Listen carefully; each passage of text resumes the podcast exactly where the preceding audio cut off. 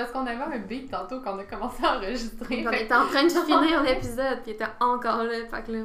Exactement, on s'est parti sur un, une bonne heure là, avec euh, un bon beat. Ah, c'était tellement le meilleur enregistrement de notre vie, malheureusement. Ah là là là Dommage. là. Moi, Marianne, là, Oui, oui. est-ce que tu te souviens de, l'épisode... De ce Nous temps? étions heureux. Ou pas tout à fait. Non, c'est vrai. Ok. tu connais Ok, pas bon. la chanson Les feuilles mortes? Oui, mais je voulais pas que ta chantes. C'est pas comme si je l'avais chanté, là. J'ai redonné trois notes. Bref, on retourne à moi, parce que c'est moi qui. Ah parle. oui, c'est. C'est une blague, je suis pas toujours comme ça. Bon, bref. Est-ce que tu te souviens de la journée qu'on était jeunes, quand nous étions jeunes? Arrête, je vais m'étouffer. Ok, c'est bon. Euh, quand on était jeunes, te souviens-tu de nous euh, sur le terrain du chalet? Oui. On, on chillait, peut-être qu'on se balançait, je sais plus trop. Puis là, à un moment donné, toi, t'as dit, me semble, ça pue. Puis là, on se disait, ah, ça doit être du varech. Mais c'était pas du varech. C'était quoi? Raconte-moi cet épisode-là. Je pense que ça vaut la peine. Je me qu'on le rappelle tellement. J'ai eu sept appartements à Montréal, donc sept réfrigérateurs différents. Puis à chaque fois, j'ai eu un nouveau réfrigérateur. Là, maintenant, j'ai mon propre réfrigérateur là, pour la petite euh, apartheid. Euh, apartheid! C'est le pire lapsus de l'histoire de l'humanité. Pardon. Et non, on va pas couper ça au montage. Je m'excuse vraiment, c'est mauvais. Pour la petite aparté, et, et euh, il y a une photo de moi et Sophie. On a comme 7 et 8 ans. On a un bouquet de fleurs dans les mains. Et puis derrière nous, J'ai un a- bouquet de fleurs, toi, tu, tu fais la pause. bon, je suis habillée avec, tu sais, euh, des choses du crotton. J'ai un, j'ai un incroyable sens de style, puis elle, c'est... En tout cas, vous allez voir, le match de couleurs, c'est pas top top, là. On va pas mettre cette... On va la mettre la photo? Ben oui. Ok, d'accord. Ben oui, je pense que ça la Vous peine. allez voir, c'est parce que derrière, il y a un, un corps mort, là. Allez, dis-le, dis la vraie chose. C'est un, un cadavre de baleine. Mhm. Une, un- une énorme baleine. Mhm. énorme, là, qui s'étaient échoués sur la plage, qui ont dû draguer sur l'autre plage où il y avait moins de touristes pour ensuite de dépecer le corps en tronçons pour l'amener en plusieurs camions au dépotoir municipal.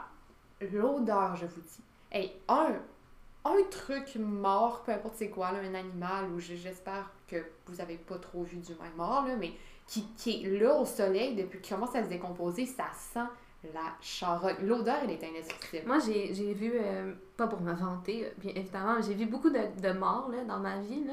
Ils étaient tous dans le formol. Fait que ça sentait pas bon, mais comme. Ouais, Y a le rien format, qui- c'est différent Non, comme mais odeur. ça sentait pas bon, mais il y y a rien Non, de comparable rien à l'odeur.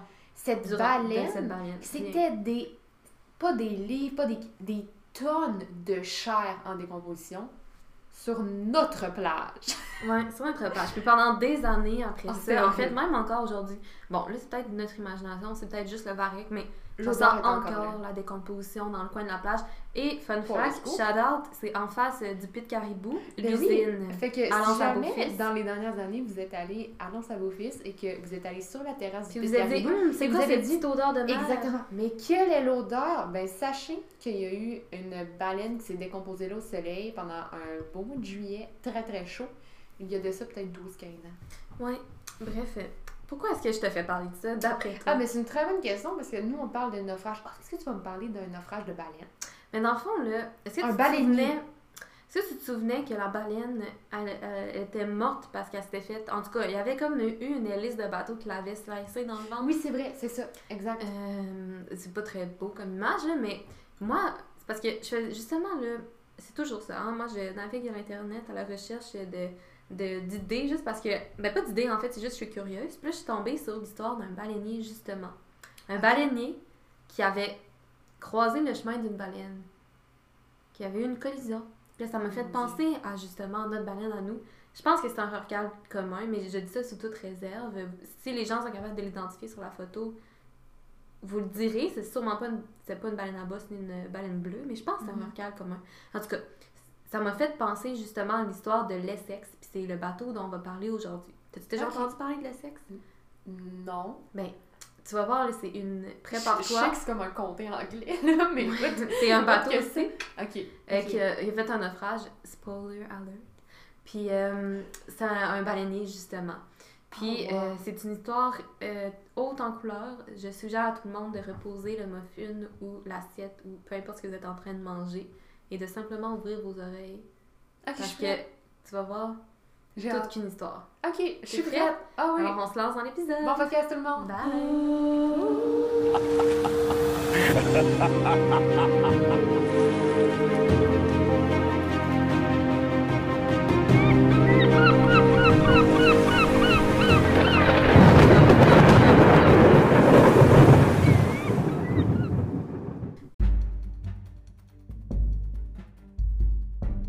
avant de rentrer dans le vif du, sujet- du sujet, oh mon dieu, ça me part bien.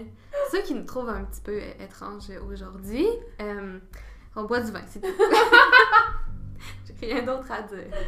Bon, ben, lançons-nous. T'es-tu prête? Arrête Ah, mais de pleurer. Je suis, je désolée. Bon. Je parlais, je pensais encore à l'apartheid. Je m'excuse. Je, vraiment, je, je suis sincèrement désolée parce que c'est vraiment la poussière par rapport. Je t'écoute, Sophie. On parle d'élection. Ben, excuse-toi pas, fais-le pas? C'est parfait. J'apprends comme ça. Je bois. Donc, aujourd'hui, je t'ai dit euh, une annonce haute en couleur qu'on allait parler de l'Essex. Oui. L'Essex, outre d'être un comté en Angleterre, c'était un baleinier américain qui a été construit initialement pardon, par le capitaine William Brock en 1760. Ça appartenait à la flotte de l'île de Nantucket. Ah, 1760. 1760. Ok? Nantucket, tu connais. Oui, absolument, hein? absolument. Les plages, les les vin, plages, le- les... Ouais, exact, la chasse à la baleine. Euh, on va en revenir un petit peu. Mais Mais c'est un nom que souvent Moi, les gens si je connaissent. vais là, je fais pas de chasse à la Non, mais Nantucket, c'était une plaque tournante de la chasse à la baleine euh, en aux États-Unis. Bref, c'est un haut lieu bougie. ça, les, les temps changent, Ah, comme on dit, hein, les temps changent. Bref. Donc, le sexe à Nantucket. Il faisait 30 mètres de long, pesait à peu près 238 tonnes. Le capitaine à l'époque se nommait Georges Pollard. Il est né en juillet 1791, puis il est devenu capitaine de l'Essex en 1819. Donc, il a été construit en 1760. C'est quand même un vieux bateau là, quand Pollard a été capitaine là, de, de l'Essex.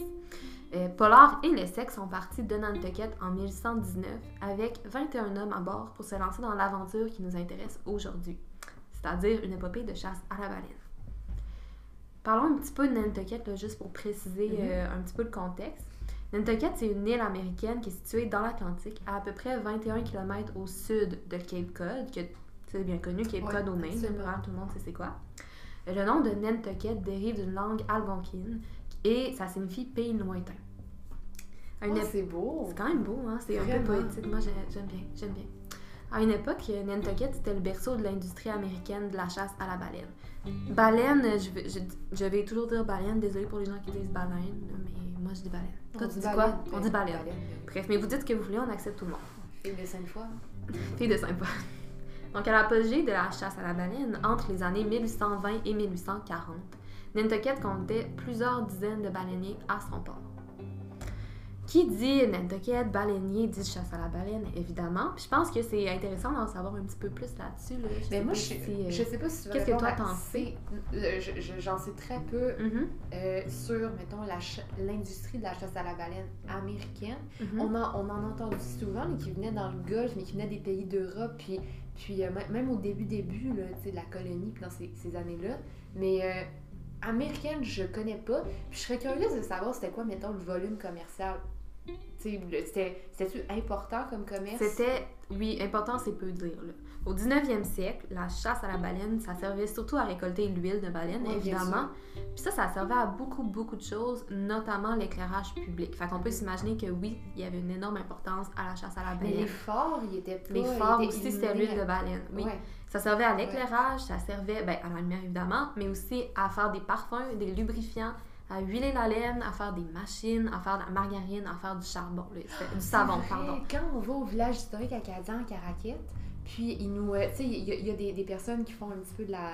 de la- de, ils jouent- Non, mais tu sais, ils jouent comme une reconstruction historique dans Ouais. les maisons. Ouais. Puis euh, celle qui, qui cadre la laine, puis qui roule la laine avec le, le rouet, euh, il, il racontait ça. Y a- il utilisait de l'huile de baleine pour. T'imagines, t'avais de l'huile de baleine partout. J'ai aucune idée de l'odeur, là.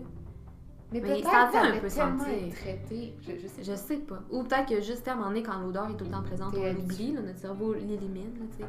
Mais euh, quand même, ça devait être un peu particulier. là. Mhm. Mais bref, ça servait à... L'huile de baleine servait à énormément de choses. Puis au-delà de l'huile, ben, ils utilisaient quand même les os de baleine pour faire certains trucs, notamment ben, de l'engrais ou du charbon. Je comprends, ok. Euh, par contre, c'est sûr, c'est pas les Américains ni les Européens là, qui ont euh, commencé la chasse à la baleine en Amérique. là.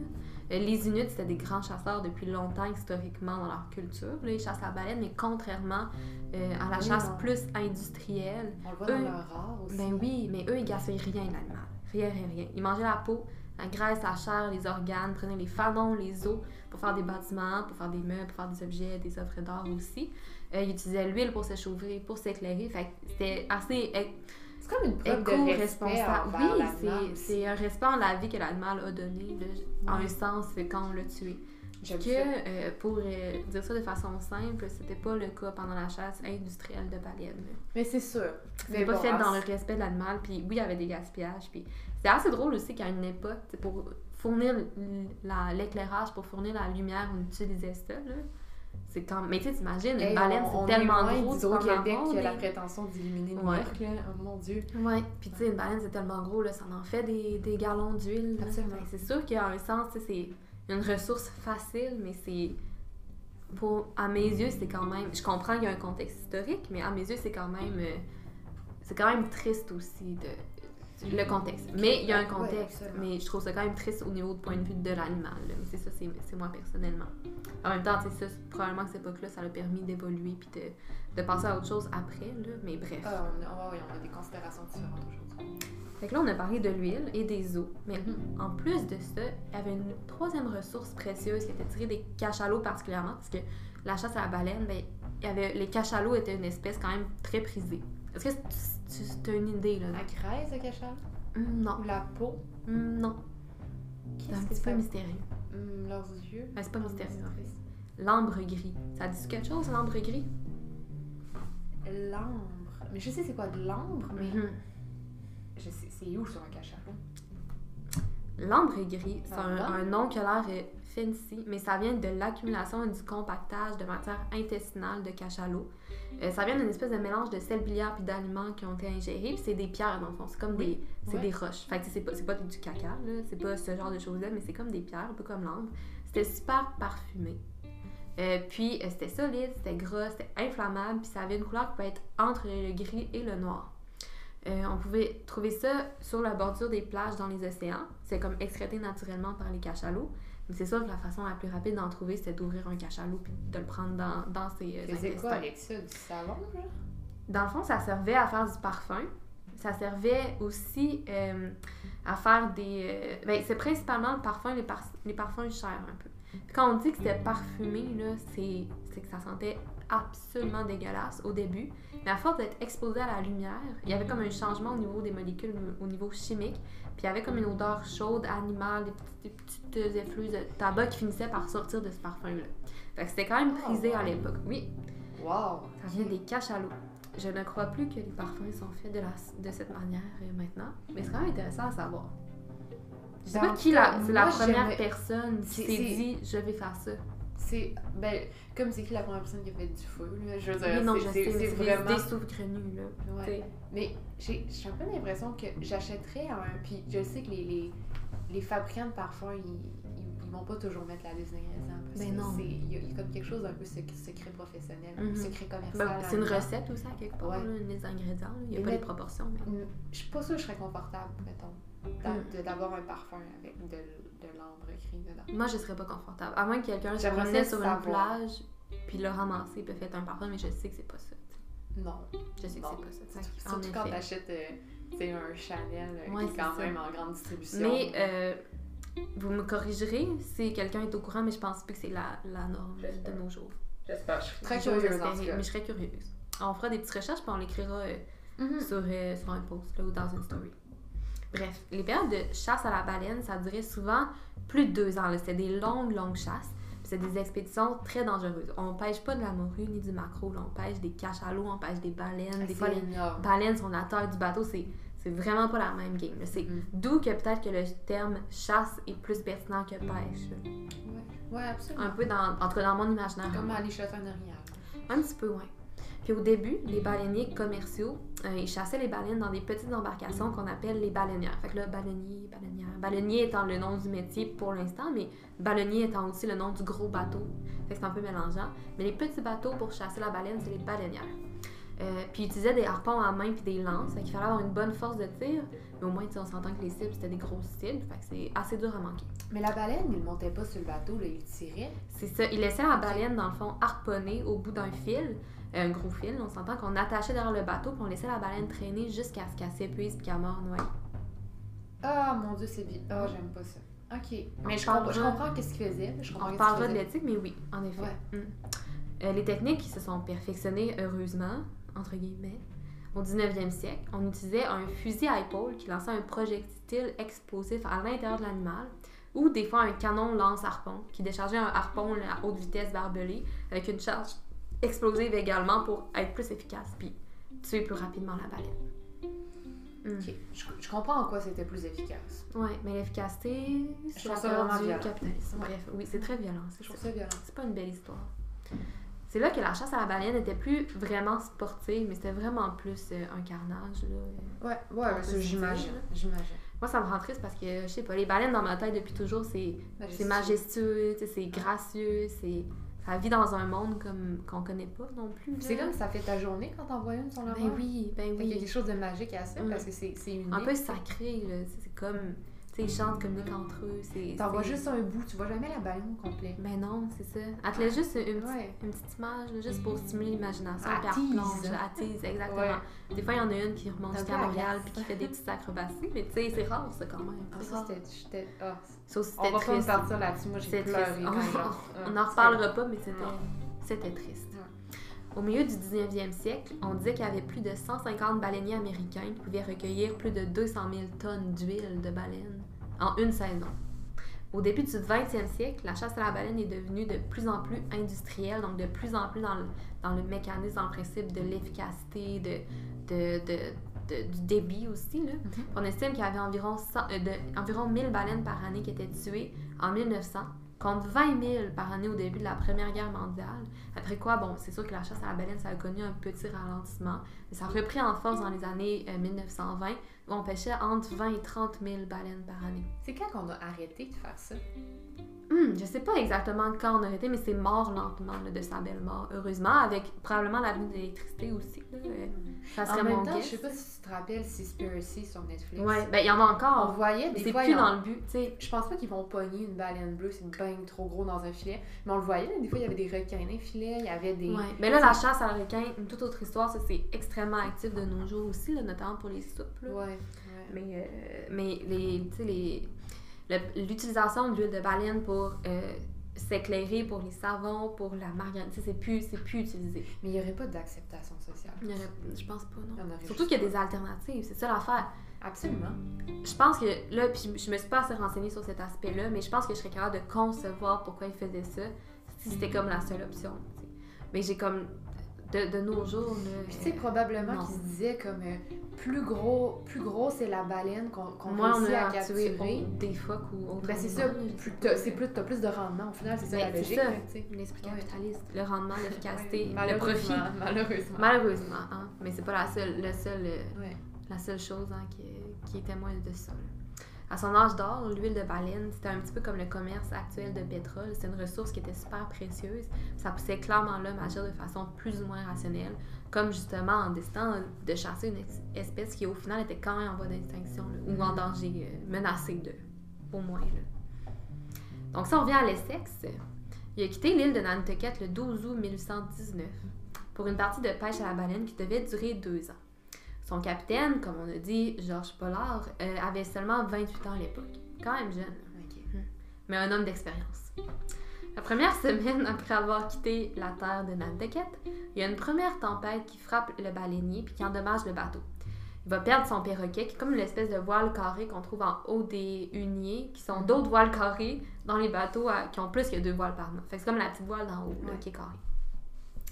En gros, euh, l'Essex va perdre une voile, puis va perdre aussi deux baleinières. On se rappelle, les baleinières, c'est des Des petites chaloupes. comme un peu les Ah, chaloupes ouais. qui servaient justement à aller comme plus proche de l'eau pour harponner là, les baleines.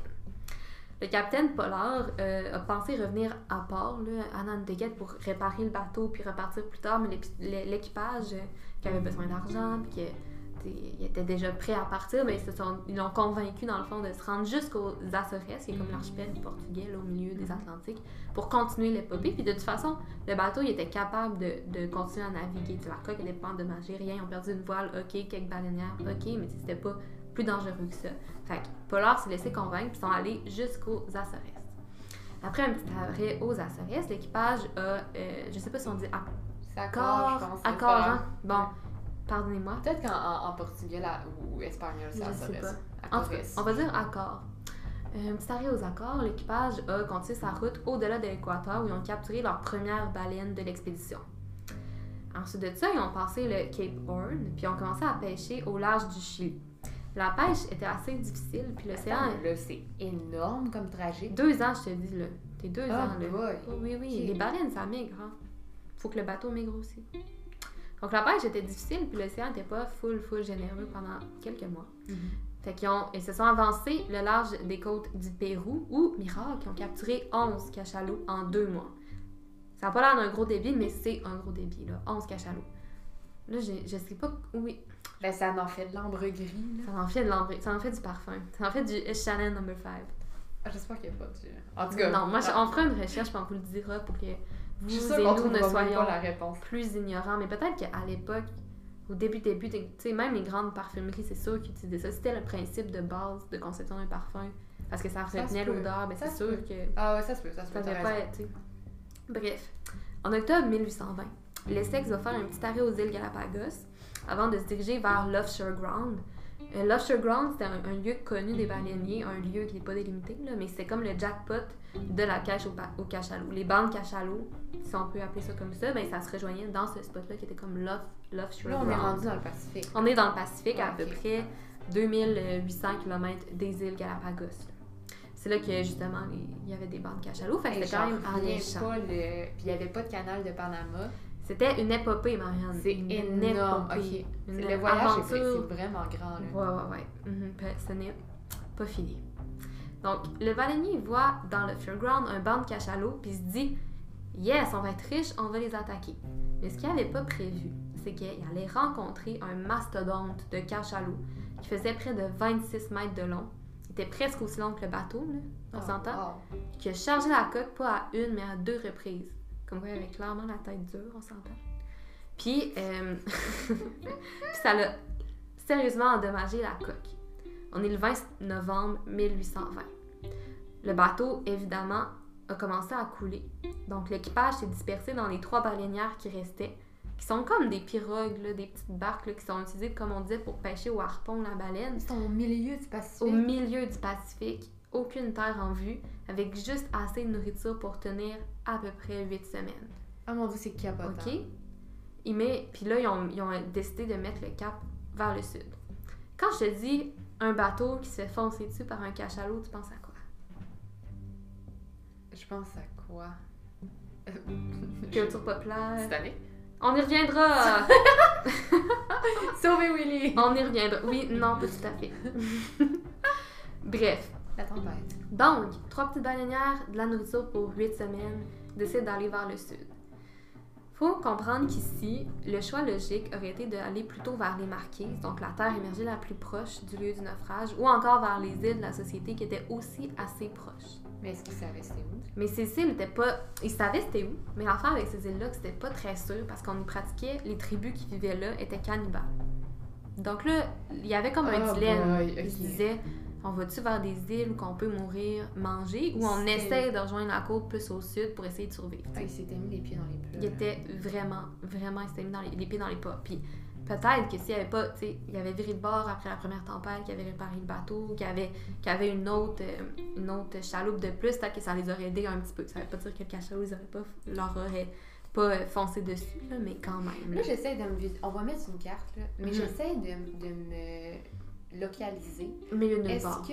Oui, le, le Pacifique, c'est énorme, mais milieu de nulle part, mettons, la- la- le continent le plus proche, c'est l'Asie, l'Océanie ou l'Amérique? Je pense que c'est l'Amérique. Ok, Ouais, de ce que je comprends, c'est l'Amérique. ok. Parce que, tu sais, mettons, L'offshore ground, à peu près à 2800-3000 km des Galapagos. Mhm. Fait que, tu sais, je pense que c'est vraiment plus. Tu sais, on n'est pas rendu en Asie. Je pense que c'est quand même vraiment Ouais. plus proche de, de la côte américaine, là. Tout en étant loin, clairement, là, on s'entend. Bon, mais, mais je pense. Mais on en essaie de faire un petit X sur une carte pour visualiser, là. Ouais, mais j'ai vraiment, vraiment cool. vraiment l'impression que le plus proche c'était l'Amérique. Ou en tout cas les îles, les archipels, c'est sûr, mais les îles puis la côte au- de l'Amérique du Sud, de ce que, de ce que je me, je me. Amérique centrale, Amérique du Sud, de ce que je fais ça, aller dans ma tête. On essaiera de mettre un petit pinpoint là, pour qu'on tout le monde on soit à peu près au même endroit dans notre tête. Ah, là. vraiment, ça serait intéressant. Mais, euh, on n'est pas à 100 mètres du rivage, on s'entend. Ah, on, est dans, non, oui, on est dans la merde, si on peut dire. Donc, euh, les hommes divisés dans trois chaloupes, euh, petites pirogues baleinières, ont mis le cap vers l'Amérique du Sud en essayant de, de viser la côte, justement, pour, en, en se disant, puis croisant les doigts, pour que ça prenne moins de 8 semaines, puis qu'il y ait assez de nourriture pour te faire jusque-là. Donc ça, c'était à peu près le 20 novembre. Donc le 20 décembre 1820, à peu près un mois après avoir rencontré le cachalot, euh, les naufragés se sont échoués sur une île, l'île Anderson.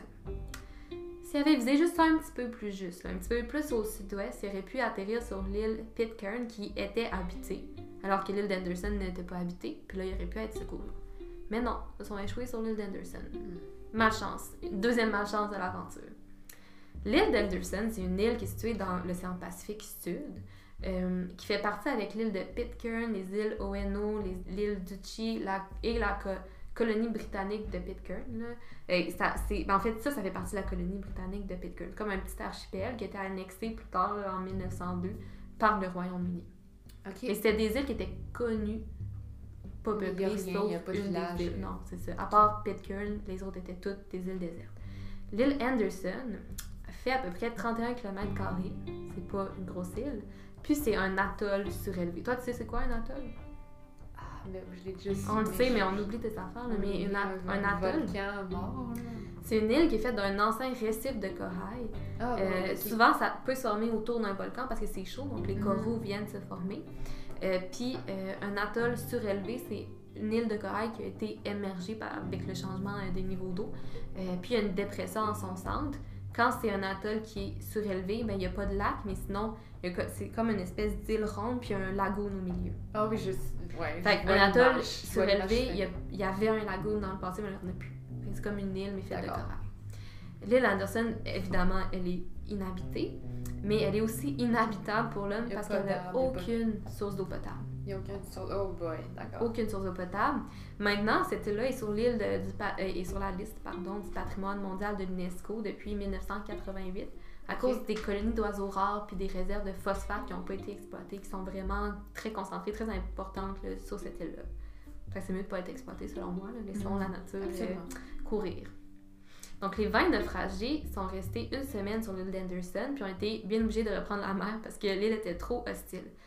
Par contre, il y a trois hommes, probablement un peu fous, qui ont décidé de rester, en espérant que quelqu'un allait les, les, les secourir. Euh, puis les autres sont partis à la dérive. Hey, on n'était pas allé à l'époque des satellites puis de. Non, mais tu sais, c'est Ah, soit la mer vide, en espérant viser quelque part, mais on sait pas trop on vise où, ou une île. C'est vrai. C'est pas un... C'est pas un, mais c'est un dilemme, c'est un Ouais. autre choix de Sophie, ça. Ouais. Ben, chacun choisit son enfer, clairement. Ouais, c'est c'est rendu là, c'est sûr. Fait que les hommes restants, sur les trois petites baleinières, ils ont poursuivi leur chemin vers l'Amérique du Sud en espérant rejoindre l'île de Pâques. Là, c'était rendu ça qu'ils visaient. Mhm. Mais le mauvais temps et le caractère, bien sûr, imprévisible du Pacifique les a fait dériver plus au sud. Jusqu'à ce qu'une tempête isole un des deux bateaux. Un des trois bateaux, pardon. Fait qu'il y a deux bateaux restants, dont celui du capitaine Pollard, qui sont restés groupés. Mais là, les jours continuent de passer, les semaines passent, il n'y a plus de vivres, les gens meurent de faim. Ils ont vraiment, vraiment, vraiment faim. C'est là que l'histoire devient un petit peu tordue.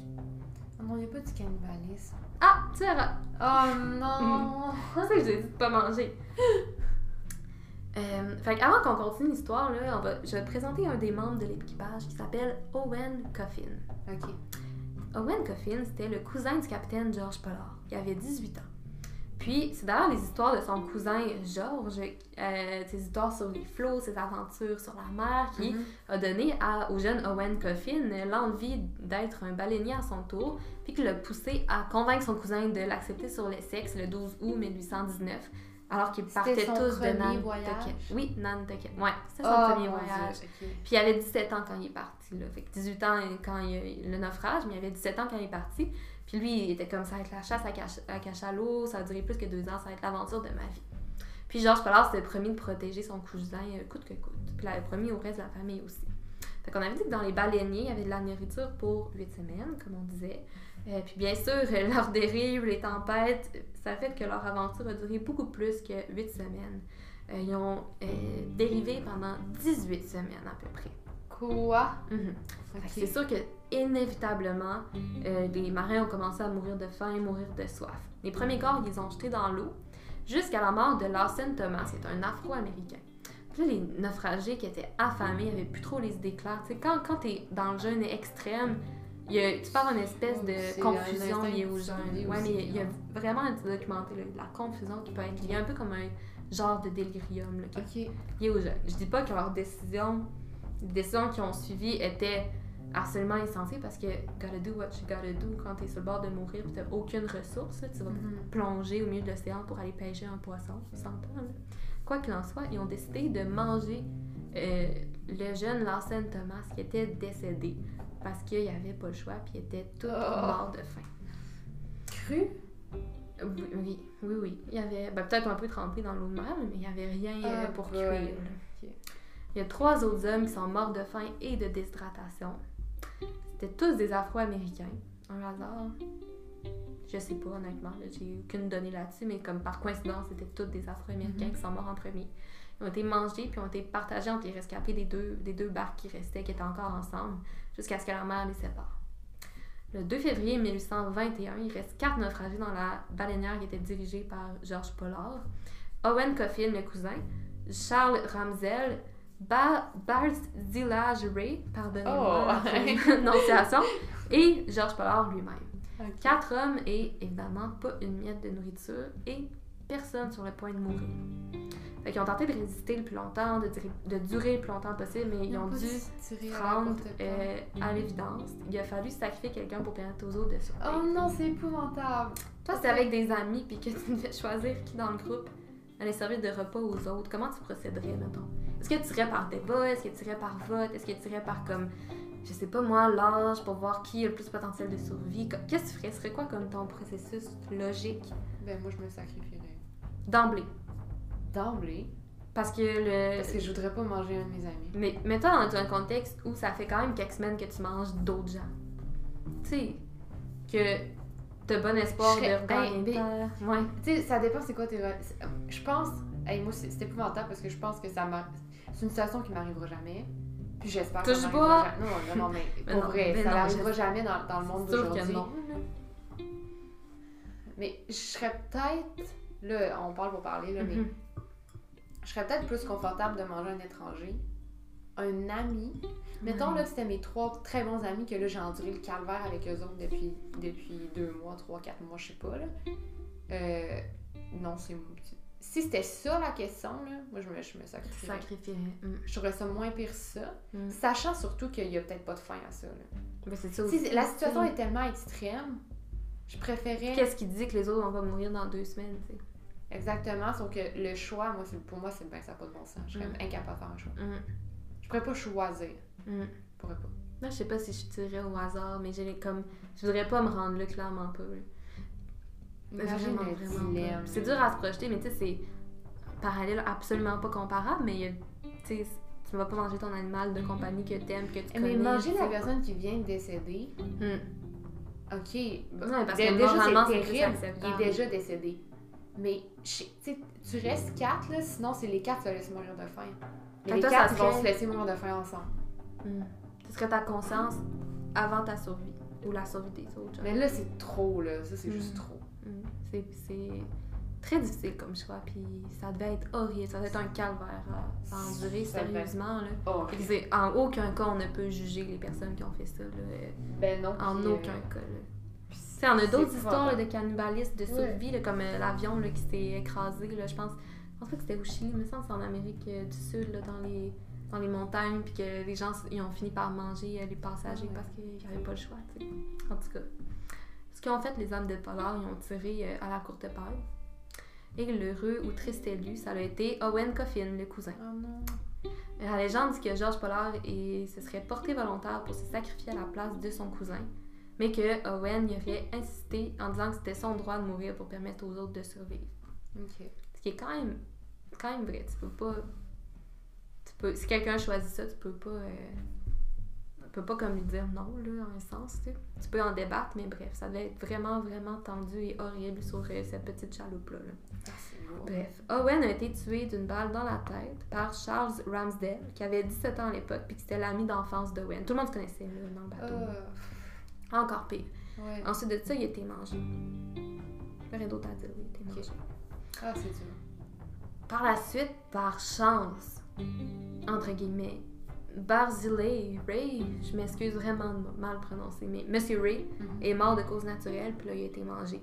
Ce qui fait qu'il restait seulement deux hommes, Charles et Georges, à bord de la, de la baleinière. D'accord.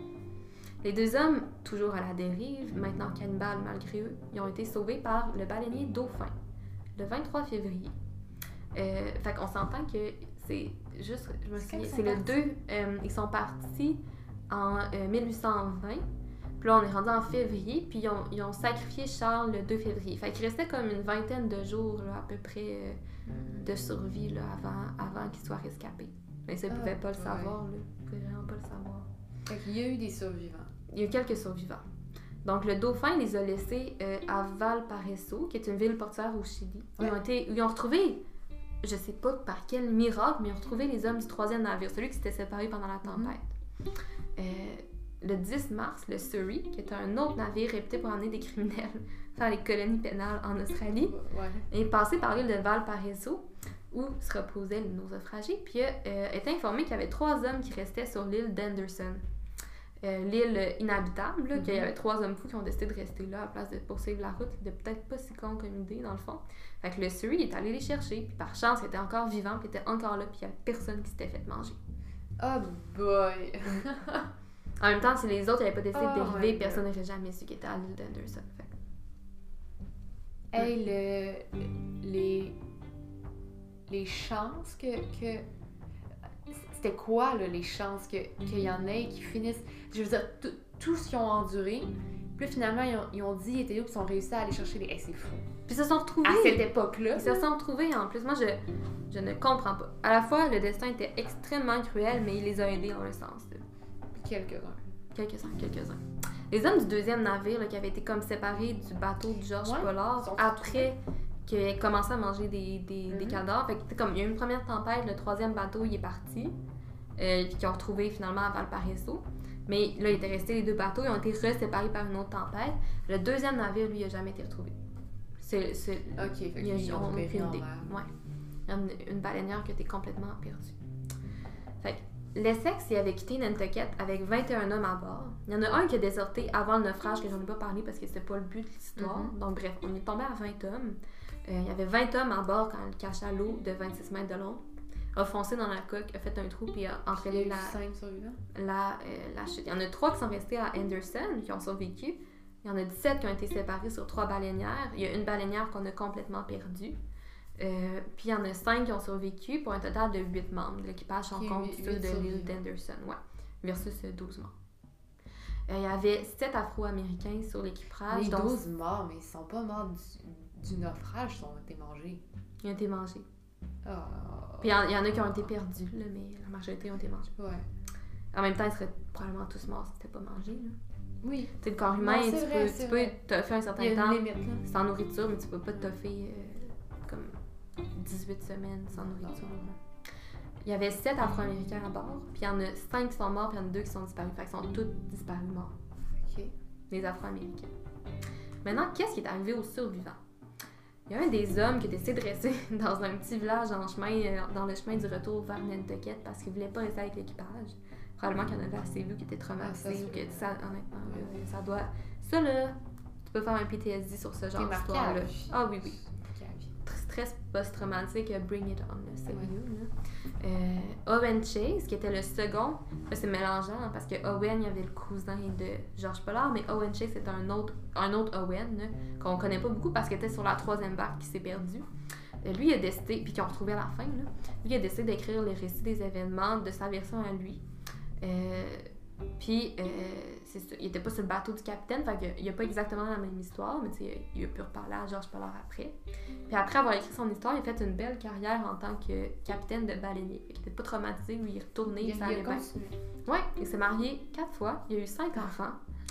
Puis les souvenirs de l'Essex sont revenus le hanter vers la fin de sa vie. C'était peut-être un PTSD justement, Ouais, je sais pas trop, mais euh, c'est un trauma suffisant clairement pour en faire un. Là. Euh, fait qu'il a été hospitalisé 8 ans pour des causes psychiatriques, puis il est mort à l'âge honorable de 61 ans. 71 ans, quand même. Ouais. Charles Ramsdale, qui était celui qui a tué euh, Owen Coffin, le cousin de George, avec l'autre. Owen, son ami. Lui, plus tard, est devenu capitaine de baleinier aussi. Il a eu deux femmes et six enfants. C'est comme si il se disait j'ai vécu le pire, ça va pas, ça, ça va pas se repasser comme ça. Justement. Qu'est-ce qui est arrivé à Georges Pollard? Euh, dis-moi pas qu'il est mort. de- En revenant à Nantucket le 5... Non, non, non. En revenant à Nantucket le 5 août 1821, après toute l'épopée de l'Essex, puis du naufrage, puis de la Mhm. survie et du cannibalisme, il a dû évidemment faire face à la famille. Sa famille qui était la famille d'Owen Coffin aussi. Oh, Imagine Dieu. avouer que t'as mangé ton cousin au reste de la famille. Horrible, horrible. Horrible. Ils doivent être compréhensifs à quelque part, mais c'est horrible quand même. Puis il était à la tête d'une autre expédition de chasse à la baleine pas longtemps après, là, le 11 février 1823. Fait qu'il est retourné 5 août 1821, même pas deux ans après, il est reparti en tant que capitaine de Mon. Dieu, hey, faut que tu sois dédié. En même temps, ça payait bien. sens. Il connaissait que ça aussi comme job. Ouais, moi je peux comprendre. Mhm. Fait que lui il est allé à bord du baleinier le Two Brothers qui a fait naufrage sur les récifs du nord-ouest d'Hawaï Ah. pendant une tempête. Puis est-ce qu'il est décédé comme ça? Non, Même pas. c'est bizarre. Hein? Il a survécu deux Il a naufrages. survécu de naufrage. L'épave a d'ailleurs été du Two Brothers. Il a été trouvé en 2008 à peu près 970 km de Honolulu. Puis avant de partir de Nantucket, Pollard, justement, il avait essayé de se montrer rassurant envers son équipage qui connaissait l'histoire de l'Essex. Il disait Hum, Est-ce qu'on embarque avec un capitaine comme ça, tu sais, qui porte la malchance? Puis il disait La foudre ne frappe jamais deux fois au même endroit. De mon Juno, hein, comme ils disent. La morale, la foudre, Faire attention. deux fois au même endroit. Mais heureusement pour ce naufrage-là, l'équipage a été rapidement sauvé, puis il n'y a pas dérivé pendant 18 Ah, semaines. Il n'y a personne qui a été mangé. Est-ce qu'il a, mis une croix sur sa carrière après? Lui, non, mais son honneur, sa réputation était salement entachée. Puis Tu Nantucket, on s'est mis à le surnommer Jonas, soit l'homme qui porte malheur au navire. Puis on sait que euh, il n'y a rien de plus superstitieux qu'un marin. hein, Oui, oui, absolument. que personne voulait Jonas à son bord. Fait qu'après la deuxième expédition désastreuse de Georges Pollard, il n'y a personne qui a confié euh, de baleinier pour le reste de sa vie. Il voulait pas tester le proverbe J'avais 203, Ah peut-être. non. Mm. Fait qu'après ça, Pollard il a abandonné carrément la marine puis est devenu gardien de nuit à Nantucket. C'était le poste le moins respecté de l'île. Mais, mais c'est peut-être mieux comme ça. Peut-être c'est mieux de même, tu sais. Peut-être euh, il serait mort, il aurait fini par être mort euh, dans un autre naufrage, là, je sais pas. Mais probablement qu'il n'y a pas, c'était peut-être. Ben je sais pas, on le sait pas. C'était peut-être pas ses capacités, c'était peut-être juste la malchance. Oui, ben oui, ben oui. Je veux dire, c'est pas de sa faute, c'est un cachalot foncé dedans, là. Probablement. C'est pas échoué sur un récif, un cachalot, un mastodonte. Non, mais je me, je me connais pas. là. dedans. Il y a- Peut-être que les capitaines, ils ont des moyens de se. De vraiment bien observer. Il y a peut-être eu une attente. On le sait pas. Non, c'est on rien, saura on jamais. connaît pas ce contexte. On saura jamais, mais c'est probablement que, de la malchance. Le bateau, l'Essex, était déjà fragilisé à la base. Mais ça, c'est. Ouais. Ils ont décidé de pas Ça, il y avait une erreur de jugement au départ. Mais lui, il avait remis en doute, mais écoutez, ces hommes, puis les hommes, tu sais, il aurait peut-être dû tenir son point et dire non, on va faire réparer le bateau, puis après on s'en va, Peut-être qu'il aurait coulé quand même, je veux dire, un cachalot qui fonce deux fois dans le coque, puis ça fait un trou, tu sais, personne ne peut prévoir ça, mais. Mais tu sais, il y aurait pu avoir une- un bateau de plus, peut-être plus de vivres, je sais pas moi. Ouais, c'est vrai, c'est vrai. Mais on sait, on sait pas ce qui s'est pas passé. Eh, c'est fou comme histoire. Mm. Aujourd'hui, là, euh, c'est pour ça que je t'ai demandé euh, si ça te disait quelque chose d'un cachalot qui fonce dans un bateau. Euh, parce que dans le fond, un, un écrivain, Herman Melville, a découvert l'histoire en 1841 en rencontrant un des fils de Owen Chase, qui était le second de Georges Pollard. Mhm. Et puis il raconte, ce fils-là lui a raconté toute l'épopée, puis ça lui a fait un petit déclic, puis il a popé l'histoire de Moby Dick. Oh non, c'est Moby Dick! Ben oui! Ah mon dieu! Moi, je t'allais sauver Willy. C'est pas sauver Willy, Non, mais ah, c'est Moby Moby Dick! Dick. euh, qui a été publié en 1851. Mais honnêtement, le récit de Moby Dick, il rejoint même pas une infime partie de ce qu'ont vécu les hommes euh, de Polar. là. Mais non, Il y a la il fallait partie- que ça soit plus doux pour eux, en tout cas. Ben oui, mais à la partie de comme le cachalot qui fonce dans le baleinier, oui. Mais tout l'odyssée entre les îles, avec le cannibalisme, tout ça, pas parler dans Moby Dick. Mais tant Mais mieux, ça- je pense que c'est peut-être mieux de C'est même. pas très grand public, là. Hmm. Moi, honnêtement, quand j'ai commencé à lire là-dessus, j'ai comme, je n'ai pas le choix d'en faire un épisode. C'est bien trop intéressant, ça n'a aucun sens. Mais j'aime le petit disclaimer. Je pense que euh, on va le mettre dans, notre- dans notre petite description. C'est important. Mhm. Parce que là, euh, tu peux pas faire n'importe quoi en écoutant ça. là. Non, mangez pas, c'est pas C'est long. comme de mal en pis. Hey, ça n'a pas de sens. Ouais. C'est comme malchance après malchance après mauvaise décision. Ah. Mais tu sais, pas mauvaise décision par manque de jugement, mais comme entre deux choix terribles, tu prends lequel? C'est fou les extrémités au- tu auxquelles l'humain peut aller. Ah, vraiment. Vraiment, vraiment. Oh mon dieu. Que ça t'a plu? Ah, j'ai ben, j'ai adoré que tu Ben, me c'est le racontes. tu Apprendre, c'est morbide. C'est vraiment morbide. C'est vraiment morbide. Je Mm. pense, puis je pense que ça, il y a une bonne réflexion sur la chasse à la baleine aussi. Là. Oui. Euh, tu sais, au final, c'est un peu comme tout ça pour ça. Ouais, c'est ça aussi. Tout ça pour ça. T'allais pas sauver le monde, puis t'as... Non, non, là, t'allais chasser des baleines, là. Hum. Mais bon, c'est Il y a un contexte il y a un contexte, euh, c'était une industrie. Mais c'est, ouais, c'est, c'est fascinant, c'est très triste. Je pense qu'il faut comme se rappeler de ces vies-là aussi, de ces hommes-là, mais je trouve ça le fun de partager cette histoire-là parce que on, on, on- c'est pas des Ah choses qu'on conçoit pas, facilement. Là. On le conçoit pas, puis, euh, puis on n'entend pas parler non plus. Mais là. non, on pas- pourrait pas entendre Puis tu parler vois, de même tout Moby. Dick, il y a, il y a- tu sais, quand, quand il a écrit le livre Moby Dick, il a enlevé le, quoi, deux tiers de l'histoire. Ben oui, puis il a modifié tout ça, mais tu c'est pas le, le, le choix déchirant humain là, de choisir Ben entre oui, manger ton ami. C'est encore un choix de. Sophie. On a que, des, que ça, des choix de Sophie. L'océan, ça te pousse dans tes limites. Ben, oui, mais c'est pour ça que ça, c'est, ça, que intéressant. Ah, mais merci beaucoup pour vrai pour cette histoire-là. C'était. J'en ai beaucoup à penser là, pendant longtemps. hein? Ouais, un peu. Ouais. Un peu. J'espère que ça vous a plu autant que ça a plu à Marianne. Puis euh, on, je vous laisse mijoter là-dessus. Si vous êtes traumatisé, que vous voulez vous confier, Regardez notre photo quand on avait 8 ans. Euh, on va mettre la photo, euh, un petit disclaimer encore ici, la photo de, de nous sur la plage, moi avec des fleurs, Marianne avec son outfit de feu devant la baleine. Hashtag crotto. Croto, shout out Croto. Euh, Puis encore une fois, si vous voulez interagir avec nous, gênez-vous pas, ça va nous faire plaisir. Puis on se revoit pour un prochain épisode. Merci beaucoup. Bye. Ciao, ciao, bisous, bisous.